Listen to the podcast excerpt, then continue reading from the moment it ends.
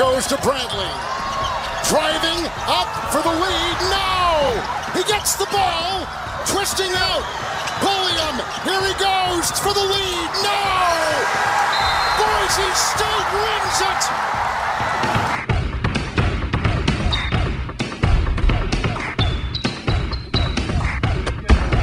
Continue to preview uh, Mountain West Conference teams in the Big Dance. We got Wyoming coming up tonight in the back end of the play-in. Yesterday, we got you ready for that Wyoming game with one of the dudes who covers Wyoming, and Cody Tucker. And BJ Rains is one of the kings of uh, media coverage on the Mountain West Conference beat, especially with basketball. He's in Portland right now as we get ready for a game on Thursday. BJ, how you doing, buddy? I'm doing great, guys. Appreciate you having me on. Kind words. Uh, right now, I'm just kind of pissing off other fan bases. It's been a heck of a few weeks with uh, Colorado State and Wyoming and San Diego State fans on Twitter, but uh, we're we're trying to see what we can do to have some fun. So basically, you're just being yourself, Peach.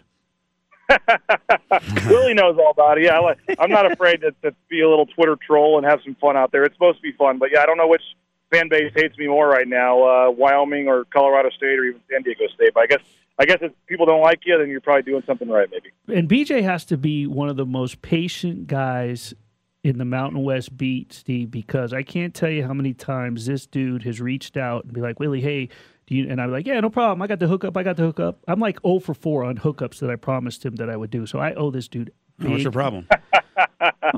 Yeah, I'm the guy always asking for free stuff. That's me. But, No, uh, it wasn't no, I- even that. It I- wasn't even that because you you you asked, hey, i- i- if there, I just want to get on that course or I just want to do this, even if it's a discount, whatever the case. I I I, I just uh, that was a disaster. Someday, someday he'll come through. Uh, BJ, first of all, let's talk about uh, that angle of pissing off some of the other fans, um, and go back to the all uh, Mountain West teams from a media standpoint. And I saw you battling with some people, and I thought it was really interesting what the Player of the Year candidates and what those uh, eight or so guys who were competing for first team did in the Mountain West Conference tournament. I, I thought, in particular. Um, you know, there were a lot of arguments on behalf of Matt Bradley, and my gosh, he did not play well in the tournament. No, he didn't. And, you know, also, you know, I was courtside when he missed two free throws with uh, seven seconds left that would have won a game for them. He missed both free throws. Abu Kigab came down made both free throws. So, and they won. So that one was earlier in the season and stuck in my mind. And, uh, you know, I just kind of had the philosophy of best player on the best team. You have to have a spot somewhere on the first team for somebody from the outright league champion. So, uh, and it was nothing against Matt Bradley. I certainly think he was uh, worthy, but, uh, you know, you couldn't have I, I think it was seven. I, I had to cut off at seven guys that I thought really deserved first team. I didn't even have Hunter Maldonado on first team. I had uh, Graham Ike instead because I couldn't give Wyoming, the team that finished fourth, two first team players. So uh, it was just a, a really, really hard thing, and all seven guys deserved it. You could only pick five.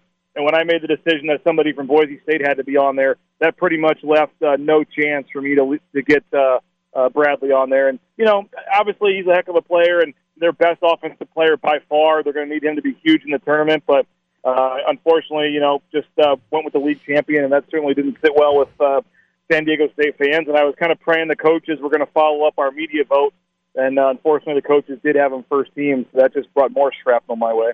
Yeah, I uh, I like Maldonado for the first team, but I will tell you this: um, watching uh, Boo Kigab up close more than a few times, watching him on TV, I think he's every bit the player. And if he was one of just two guys who score, then he would have averaged 19 points a game for Boise. So let, us talk about the Boise side. And first of all, Kigab, because I, I don't get to cover him like you do. He's a really interesting kid. What a fun dude to cover and kind of a fun guy to root for. I hate to say that around UNLV fans, but Kigab is really cool. Yeah, transferred from Oregon. He's from Canada. He actually was born in Sudan, and his dad actually was voted to be like the president of Sudan one time, but then never even got to take office because like they changed the vote or he got overruled. Um, and so his parents, he moved to Canada and uh, was actually on like the Canadian national team with R.J. Barrett that like was the one of the first teams to beat the U.S. And Paul Weir, who was the uh, coach of that team, basically said that Abu Kigab was was the most important player and the reason they won that tournament. And so, um, you know, came over from Oregon, didn't have the greatest, uh, you know, career there in terms of what he wanted with the playing time and all that. But he comes to Boise and he's instantly been a, a team leader. And you know, he got hurt late last season, so when they kind of had their end of season struggles last year and didn't uh, make it to the tournament, he had a dislocated shoulder, a torn labrum late in the season. That kind of was part of the reason for that. So yeah, he's a he's a six seven guy. He's a really crafty guy. He's uh, you know gets to the foul line a lot. He draws as many fouls as almost anybody in the league, and so um, yeah, he's just a, a leader on and off the court, and uh, he's a great player. And uh, you know, the, the offense kind of works through him, and he's he's a leader. And he's like I said, doesn't put up the the craziest stat line, but in terms of importance to his team, there, there may be nobody else more important in the Mountain West. And I know Mark Ziegler from the San Diego Union Tribune even put him as the player of the year in the league this year because he just thought he was that important to his team, and it's really hard to argue that. Yeah, I think what Leon Rice put together here is is pretty interesting because transfers can be dicey and Power Five transfers especially. But when you watch Boise walk on the floor, you're like, okay, I get it. I get why Kigab was a Pac-12 recruit. I get why Akot was a Pac-12 recruit. I mean, they're they're big guys who can handle the ball, play the you know the two, three, or the four if you need them. And to me, that was one of the biggest benefits of uh, and positives of the the Broncos roster is that they kind of grew old together and they've got a nice veteran group. Yeah, they took like four Power Five transfers, or, four transfers, I should say, that were starters. You know, a couple from Arizona, um, and Marcus Shaver was from Portland. Armus was from East Tennessee State. Akot was from Arizona. Um, but then uh, they all had to sit out a year, and so they all set out for the year, played together on the scout team, and uh, you know did a lot of things together. And then now it's kind of working out the way it's supposed to. And so yeah, they're a very old team. You know, everybody remembers the Nevada team with the Caleb Martin, you know, the, the Martin twins and stuff. I mean, I think Leon kind of took that uh, you know model, and so they've got all these guys that are older, and now with the transfer portal, you can do it even more without having to sit out the year. So I think that uh, you know this is kind of what he envisioned when he put this roster together. Akot's a six eight point guard. You got Kigab at six seven, Shaver, um, you know, at, at the guard spot, and then they added a freshman Tyson Degenhart to kind of was kind of the missing piece, and so it's been impressive to watch him this year, and and they've had a historic year. I mean, they've literally done everything possible uh, this year for the school except one final thing. They've yet to win their first ever NCAA tournament game. Their program's 0 7 all time, and they've already established themselves that this is the best game and best team in Boise State history. But if they were able to find a way to win that first tournament game, they would, uh, you know, really, really etch themselves into the record books. Long time Boise scribe uh, BJ Rains is with us. Now he's doing everything. He's writing, he's doing video uh, with Bronco Nation News. He set this whole thing up. It's a, an awesome follow at BNN Bronco Nation. One last thing on the roster before we you know we break down a little more Leon Rice and, and the game coming up against Memphis. Uh, confirm this for me. Armus is what thirty four. Come on. I mean, he is. Well, not he, only he's is he a bull. like 24, 25, he actually Yeah. has a year left. Yeah, I know. I, that, you know what? I was starting to chart next year, and I'm like, oh my god, this guy's coming back. Well, I don't know if he is. Yeah, he's he might be ready to start his pro career. I Mm, think okay. this, he has a year left, and I think there was a, a large thought for most of the year he'd probably leave. But uh, he's having a lot of fun. I think he has a girlfriend that may have another year left of school or something. So maybe there's a chance he sticks around. I don't know the answer to that yet. But yeah, he's he's uh, he's like 20, 25 years old, and and because he has he's a senior, but he actually has the COVID year left, and it's actually very similar. Marcus Shaver is a senior, but has the COVID year left. Emmanuel Akot is a senior, but has the COVID year left. The only player that really uh, doesn't have for sure eligibility left is Abu Kigab. So the only player for sure that's gone is Kigab. I doubt all three of those other seniors come back. Maybe one or two of them do. I mean, they have a chance the way it's set up to return almost the entire team. You think they're old now? If Akot and Shaver and Armus, you know, all come back again next year, uh, it's pretty crazy to think about the, the, the you know six year seniors they've had on the team next year. But uh, I, I wouldn't expect all of them to come back, but I think one or two could. So, Bees, this is a team that opened up the season before Mountain West Conference play, nine and four against non-conference teams. Couple of um, you know mentionable wins: uh, Mississippi, Temple, but then you know lost to uh, Cal Irvine, lost to Bakersfield. Which team? I mean, when you look at the non-conference slate, I mean, obviously it's grown, it's matured over the course of the season. But which team do you expect it to show up as far as the maturity, the growth from when you remember back to this non-conference slate that it played? Yeah, they started three and four. They lost to Cal Bakersfield. They had the lowest shooting percentage in the history of the school. They scored 39 points. Was the lowest point total in, in 12 years under Leon Rice. I mean, it was literally rock bottom. It was literally one of the worst offensive performances, the off, worst offensive performance in the history of the school.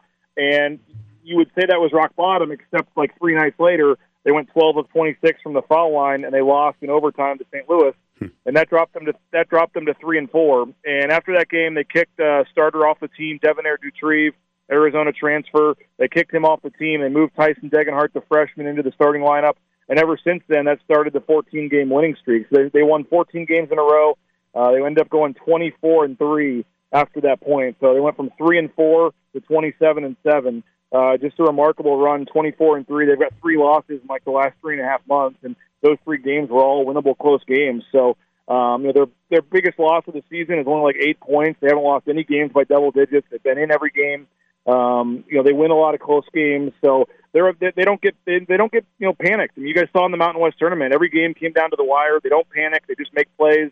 Sure, a little luck's involved when a San Diego State misses a shot or a Nevada misses a shot at the buzzer. There's there's luck involved there, but um, they they they uh, you know put themselves in position more times than not late in games, and so I think the veteran you know presence we're talking about, the seniors on this roster, they just seem to not panic, and so I, I don't think an NCAA tournament game against a more athletic, you know, Memphis type team. I don't think they're going to wilt to the pressure or anything. I don't know if they'll win, but it won't be because they kind of wilted and they were it was, the moment was too big for them. I think this is a veteran team that's uh, been waiting for this moment for a long time, and I, I expect them to take advantage of it. Well, you know what? You and Steve went up and down the roster, and you talk about the veterans, but you just mentioned Degenhart. Let me tell you something. To take over the role that he did as a freshman and watch what he did in the Mountain West Conference tournament, that kid plays like I mean, he was impressive. I mean, so that's a kid that's not going to back down or be intimidated either.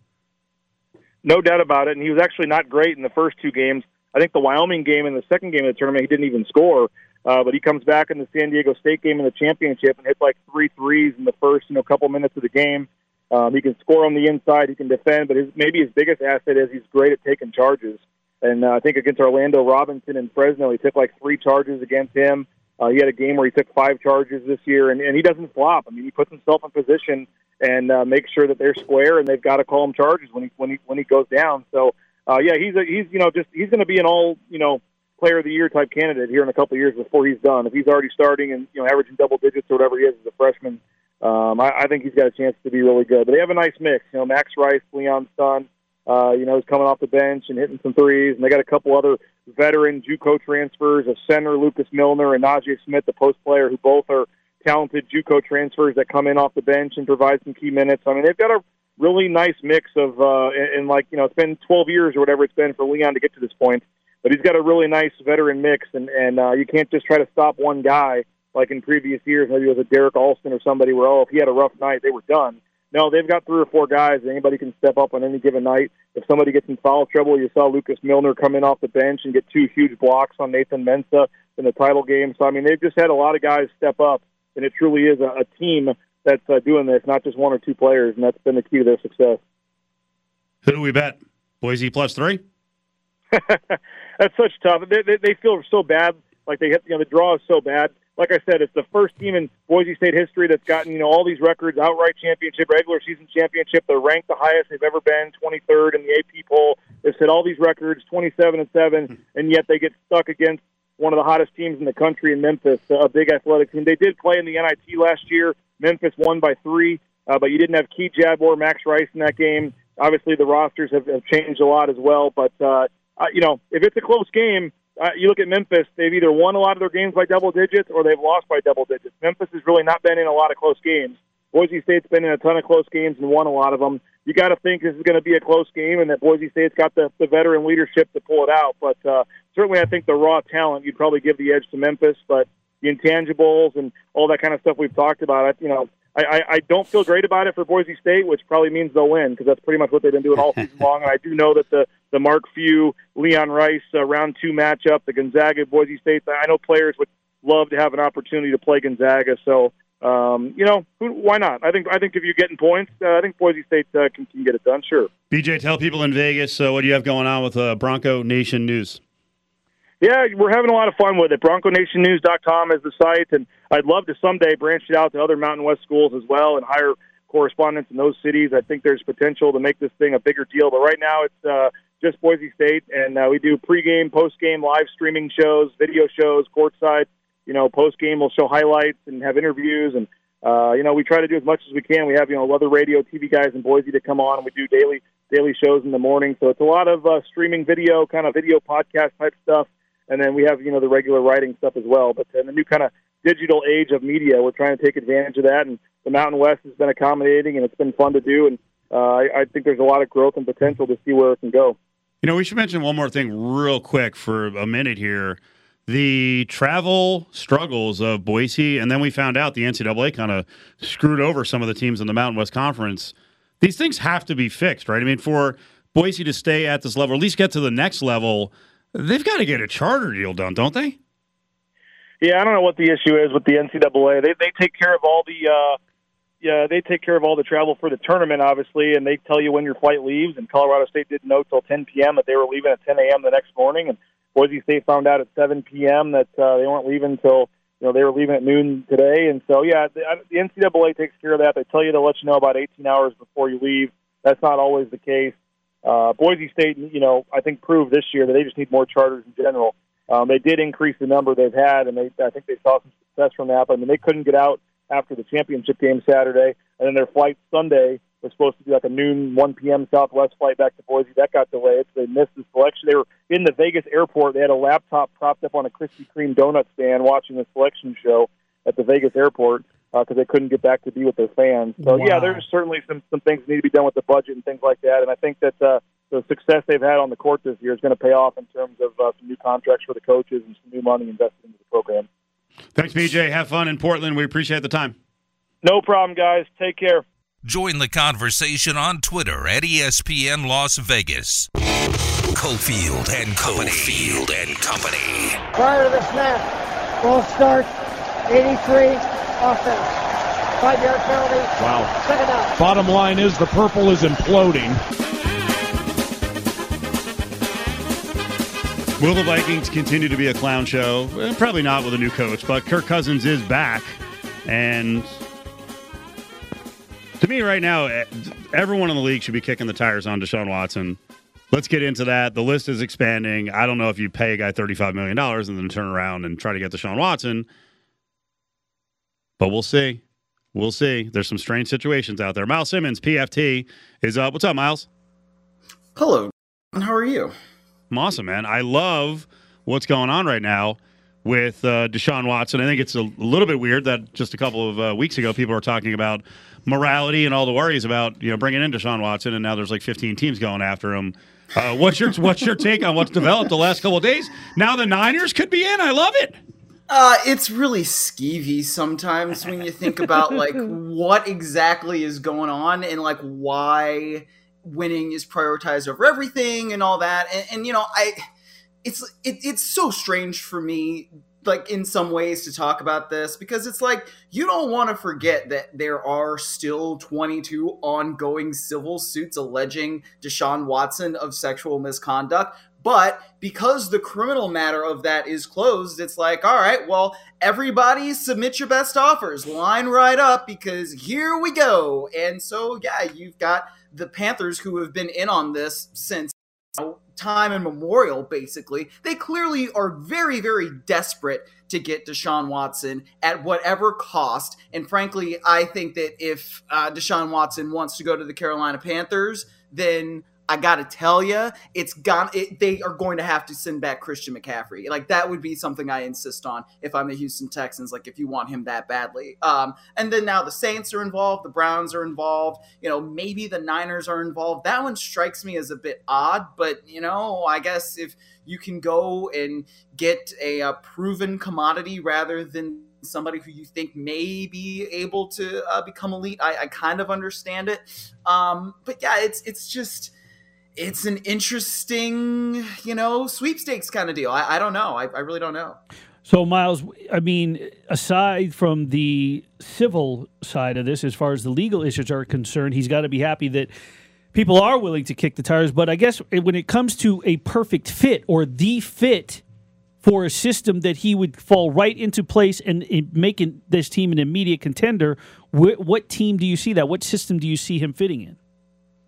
Oh gosh, well, I mean, if you look at the rosters right now, and this is not necessarily an original thought by me, but it really is the Browns that would make the most sense as in terms of where he goes and where they seem to be closest to contention. I mean, I know that they're the Browns are in the AFC, and you have uh, your AFC defending champions in the division, the Cincinnati Bengals, but the Browns actually are a bad matchup for the Bengals in part because of the strength of what their defensive line was last year. I mean, they were able to rattle Joe Burrow a little bit in that first matchup that those two guys had, and they were able to take advantage of some things defensively. So I think now, especially that the Browns have added somebody like Amari Cooper, they still have guys on their offensive line who are very good. I know they let go of J.C. Tretter today, their center, but there are still guys who they feel really confident in. So I just feel like if, if at the way it stands today, if you want to, if Deshaun Watson wants to go someplace and win immediately, if it's not San Francisco, and we, you know, San Francisco may or may not be involved, but of the teams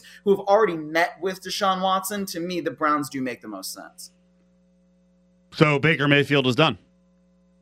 He, I mean, yeah. I, I, listen, I mean, how do you go back? How do you go back to him now? He's already kind of a lunatic. Exactly. How do you go back to him now and go, all right, Bake, let's go? Yes, no, I, I, I totally agree. I mean, I, I put this out there today. I mean, if the Browns are going to get on a jet and fly down to Houston and talk to Deshaun Watson on the same day this man is about to be deposed in a case about 22 allegations of, of sexual misconduct, I, if I'm Baker Mayfield, I'm, to, I'm, I'm ticked off about that, man. I'm, i really am. And, you know, I, I, know that the Browns have said all the, the things about, oh, well, we're planning on having Baker Mayfield. Baker Mayfield's our quarterback and this and that. But if the moment that plane lands in Cleveland, my agent, if I'm Baker Mayfield, would be on the phone and say, trade me. Like you don't want me, trade me. And I, you know, I've had people in my mentions all day like, oh well, Baker's a professional, and Baker's needs to, you know, just play it out, and Baker needs to do this, and he needs to do that. I think at this point, it's not like Jimmy Garoppolo last year. You know what I mean? Where you are trading up for a rookie who may or may not need some seasoning, and this guy is somebody who's already taken you to the Super Bowl. This, this is a totally different situation. You're already flirting now with somebody who's considered to be an elite quarterback who didn't play the entire season because he was dealing with allegations of sexual misconduct. I'm not playing for a team that wants to dump me for that. So, yeah, I, I think that it, the, the Browns, they have to know that. They have to know how surly Baker Mayfield is and how he's always got the biggest chip you've ever seen on his shoulder. And there's no way in the world I think that Baker Mayfield has not already played his last down for the Cleveland Browns. Well, I'll tell you what, if I'm a Steelers fan and Deshaun Watson lands in the division with the Browns, I'm pissed. Mitch Trubisky yeah. and the Steelers apparently had a chance to at least get in the conversation. I listen, I don't have all the insider information. I assume the teams have vetted the sitch with Watson. Maybe there's going to be women coming out here and just giving horrific details that'll embarrass a franchise. But if there's any franchise that is prepped to deal with a creepy quarterback, wouldn't it be the Steelers who just dealt with Big Ben for 20 years?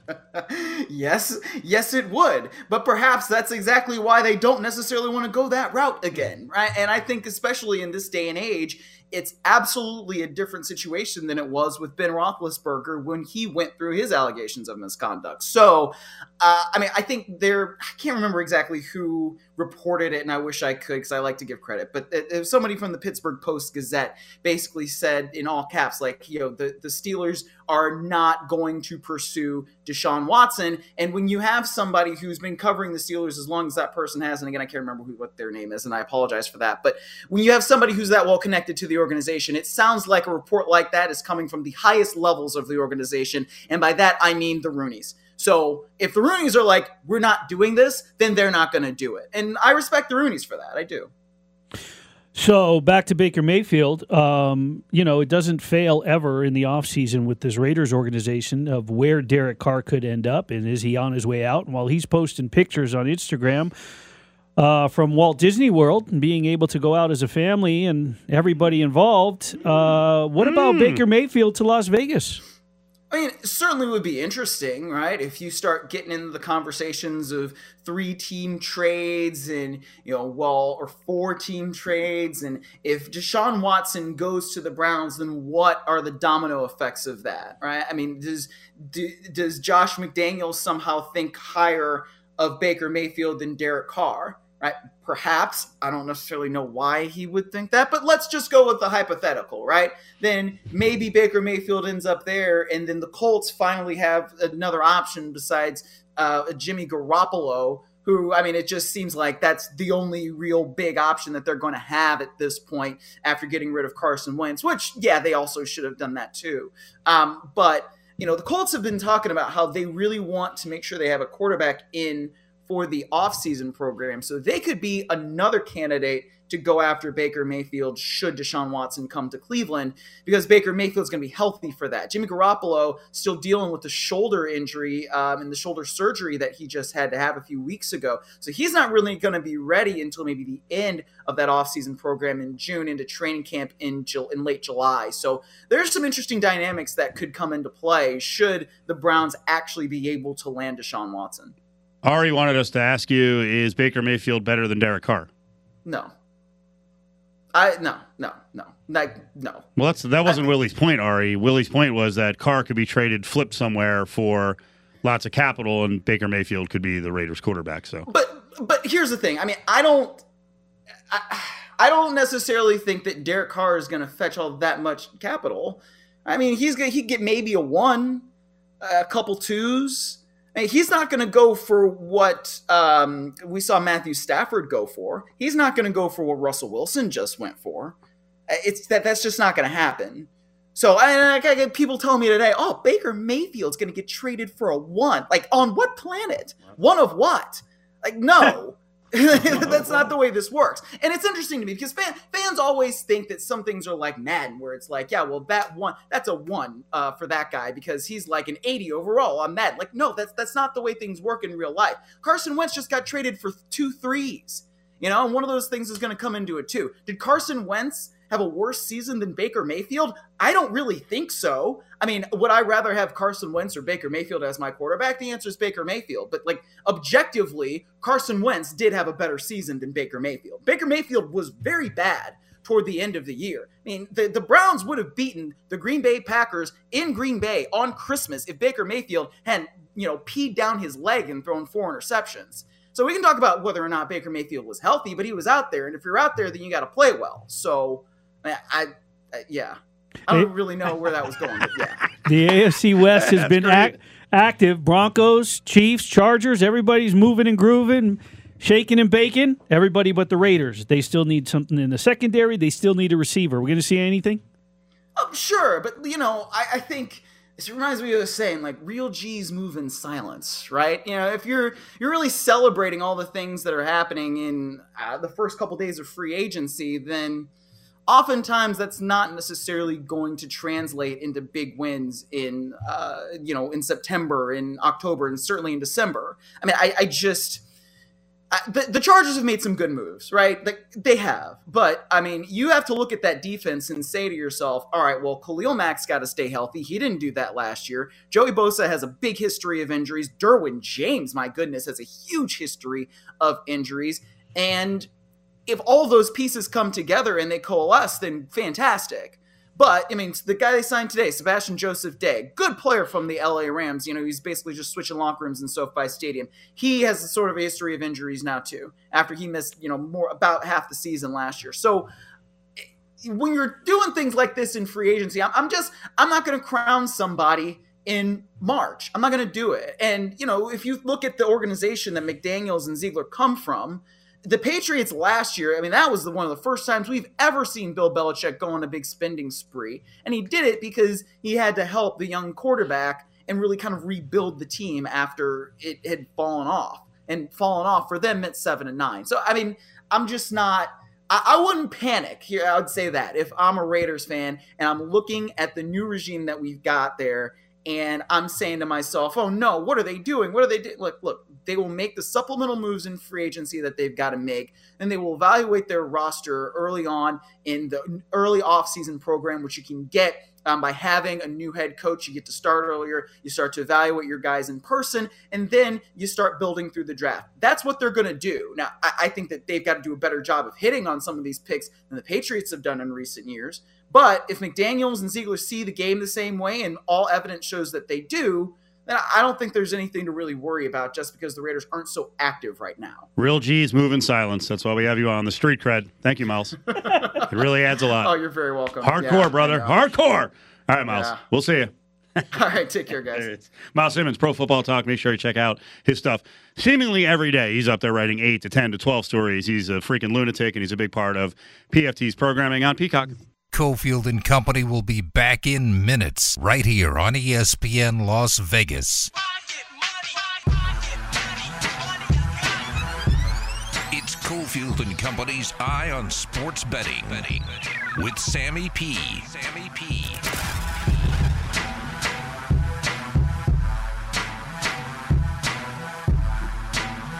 Hours? Did it take hours to fill out your bracket? Willie, you can play against Willie.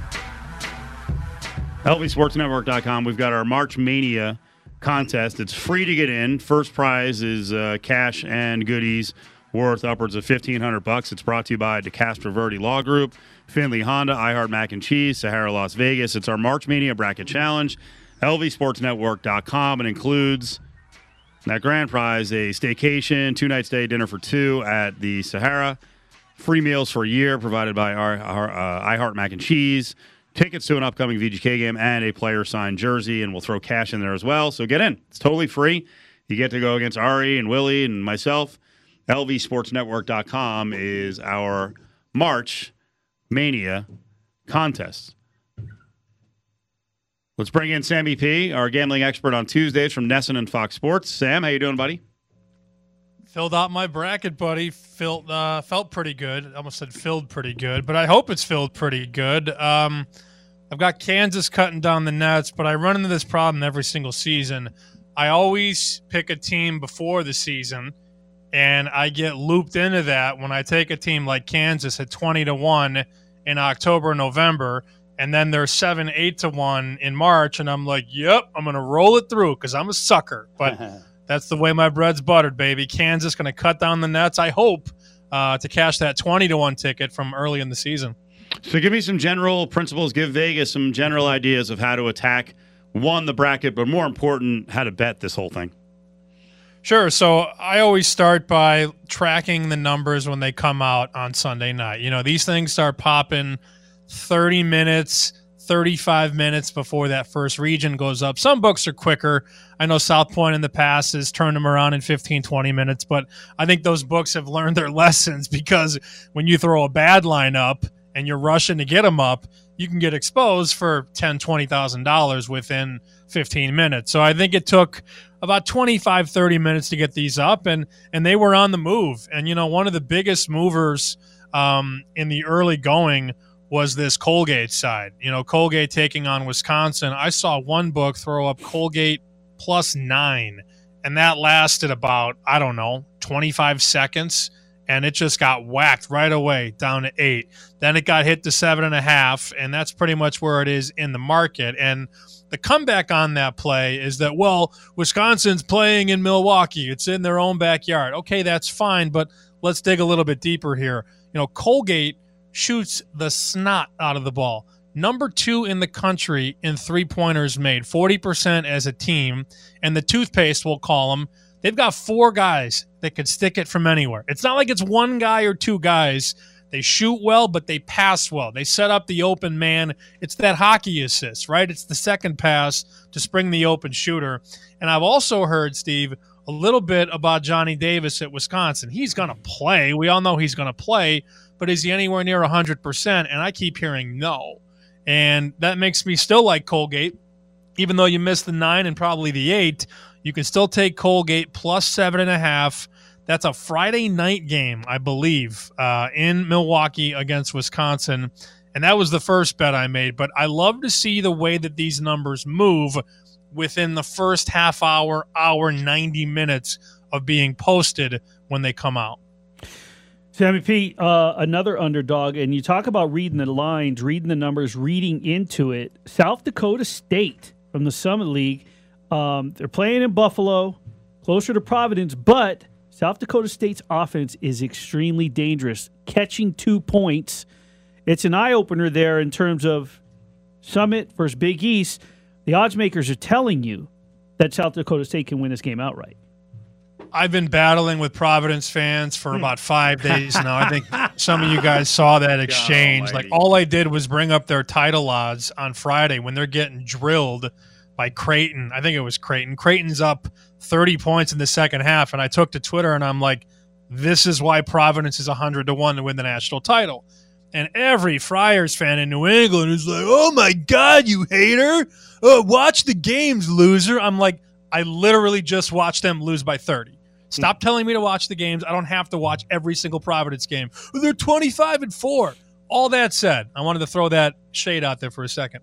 All that said, guys, this is probably the cheapest price we've had on Providence all season long against a team from a conference that is nowhere near as strong as the Big East. Now, that doesn't mean that Providence is going to win. Clearly, the odds makers are higher on the Jackrabbits, and Willie, you brought up their offense. But I feel like the public dog is such a dangerous place to be in the opening round of the tournament. And, and there are two dogs right now.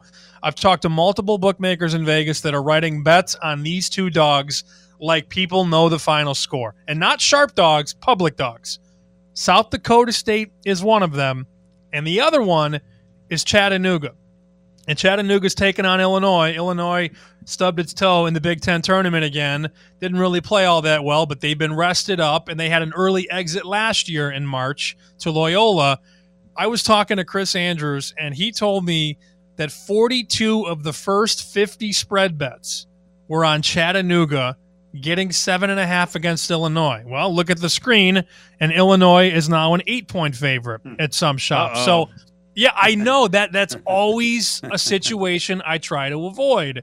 So I think, even though I think Providence is a fraud, they could beat South Dakota State in the first round and then get throttled likely by Iowa. But those are two teams that I'll probably look to fade before I bet. South Dakota State and Chattanooga Everybody's betting them. Everybody. The mailman, the bartender, the barber, the mechanic called me the other day. He's like, hey, I kind of like South Dakota State. I'm like, oh, man, they're screwed. A couple of other close underdogs and uh, of interest, possibly in Las Vegas, simply because of the Mountain West. Colorado State catching two and a half. Boise State uh, against Memphis. Colorado State against Michigan. I think Boise State, Willie, is in a really good spot. And you look at what the committee did for these guys, for the Broncos, they did them a solid putting them right in their own backyard. I mean, it's not like it's you can't walk to the game in Portland, but it's a much easier trip for Boise State to Portland than it is for Memphis to Portland. And I think it's clear the committee not high on that conference with Memphis and Houston and all those cats. So I'm looking at Boise State here. You could get a three at Caesars. You could get a three at WynnBET. And then a lot of books have two and a half. Uh, this open two, but this is probably a coin flip game. I think this is going to be a game where it could be tied with a minute to go, and whoever makes that last shot is going to come home. I think Boise has better shooters than Memphis does. Memphis plays better defense than Boise does. But the committee did Memphis no favors here. I think they're a little underseeded, and they also have to go all the way into Oregon to take on a team from Idaho. That is not ideal for Memphis. As for the other team you asked about, Colorado State and Michigan, I just can't quit Michigan. I don't know what it is. I had them minus 130 in the Big Ten uh, tournament against Indiana. Market closed 170. They're up 60 to 43 and they lose the game, and I lose my bet. And people are like, "Nice pick, Sammy P. You, you moron." I'm like, Yeah. "All right, well, if I told you they were up 60 to 43 with 12 minutes to go, what would you have said?" You know, like that's my retaliation. Michigan is still cheap, man, and you could find them minus 135, minus 140. I pay more attention to the way that they started than they finished, and that could be, you know, poisonous again for me. But I'm probably going to lay the Michigan money line. I can get minus 135 in that game. They just have so much more talent and potential. But oh, that's an ugly basketball team to watch on the stretch. Tell people in Vegas if they didn't read the stories or haven't heard the talk about this with uh, the Superbook and the Brady return and maybe some inside info. Yeah, they're not happy. And I think this stems from a conversation that you and I had a long, long time ago when I still lived out in Las Vegas about the integrity fees. And you know that these sports books have to pay the NFL integrity fees. And it's not like it's a hundred bucks or 500 bucks. I mean, we're talking thousands of dollars that the sports books have to pay to these leagues. And the NFL, as you can imagine, gets the most money. I've been told it's anywhere between five and ten thousand dollars a month that the sports book has to pay to the NFL. Well, these sports books get like nothing out of it. And, and I can tell you right now, I had multiple guys in Vegas tell me, hey, NFL, where were you on this knowledge that, that Tom Brady might be coming back? Because these bets started coming in on Thursday. I think Cornegay and Murray and Salmons got popped at what, 60 to 1. because they were bullish that he wasn't coming back. So they were high at 60. Then they, they knocked it down to 30, and this person bet it again. And now Tampa's 750, 8 to 1, 9 to 1. But I think the the concerns that the sports books have are that they're paying a monthly fee to be partners of the NFL. They pay this integrity fee, and the leagues never share anything important with the sports books. Like, you know, you have to get that game data and you have to get that Sportradar information. So you have to pay the integrity fee. But the leagues oftentimes do nothing for the sports books. And I think this is, you know, I don't think, you know, the, the Super going to lose a million dollars if the Buccaneers win the Super Bowl. But if they were to get word or get wind of any possibility that, hey, psst, Tom Brady might be coming back two days, three days from now, the books could get ahead of it. And that's the frustration from sports books that have to pay integrity fees, but they don't feel like integrity is a two way street. Of course. To be expected with the NFL. Uh, before we get you out of here, Kentucky Derby? Yeah, man. I made a bet right. on a horse. Uh, I had one of my guys out in Vegas go make a run uh, 10 days ago. We bet on this horse, Classic Causeway at uh, Circa. He was 20 to 1. Circa is one of the only books in Vegas that is taking Kentucky Derby futures. So you bet this at at this point in time and your price gets locked in. You know, a week before the race when they start to lock in post positions, that that becomes pari-mutuel and the numbers start moving up until the race. But there's a horse called uh, Classic Causeway. We bet him at 20 to 1 and now he's 10 to 1 at Circa. I still think by the time we get to race day, this could be a horse. This is like three or four or five to one. We missed the big move on the 20. Well, not not me. You missed the move on 20. but that's a horse that could make a push and could be one of the big favorites in that race. I think Classic Causeway at 10 to 1 in Vegas. And then White Abarrio at Circa is 30 to 1. These are futures. And I believe that the market will keep going down by the time we get to early May. Causeway is going to be 5 to 1. Abarrio is going to be 8, 9, 10 to 1. So if you can find a 10 on Causeway and a 30 on Abarrio, I'm just saying you can bet them now. You can hedge off them. You can sell them. You can trade them with your buddies. I think both of those horses have much shorter prices by the time we get to Churchill Downs. Chicken Dinner Podcast, Chicken X Dinner up on Twitter. SP Shoot is where Sam is. Sam, we appreciate it. We'll talk to you. Uh, well, at least I'll be talking to you uh, via text and other ways. Rest of the week, good luck in the tournament. If we get anything good, I'll let you know. By the way, you know what tomorrow night is. Bryant plays tomorrow. We bet over 152. 155 now. So we did our jobs. They got to do theirs now. Here we go. All right, Sam. Thank you. See ya. Westgate big NCAA parties going down all through the weekend for the first weekend of tournament action. Press box is going to be out there Thursday, Friday with the live show 7 to 10A. We'll be out there on Friday. 1 to 4, a little earlier show. Sylvia from Comp is going to be on the scene Thursday and Friday, 10A to 2P. And then Clay Baker will be there uh, in the middle of the day on the uh, over the weekend, Saturday, Sunday, noon to 2. Uh, don't stand in line. When you get out there and you're watching the games, you can make everything easier and you can certainly then get involved a lot more heavily with the uh, in game wagering. You can make your bets with the Westgate Superbook mobile app 24 7. You can freaking fund it with a Play Plus, uh, Play Plus account, wager anytime in the state of Nevada. And right now, if you bet 100, you get 100 when you sign up. So, uh, get this thing Superbook mobile app before March 31st for the 100 100 offer. Don't wait. You can go right now to westgatelasvegas.com. More of Cofield and Company is on the way, live in the Finley Toyota studios.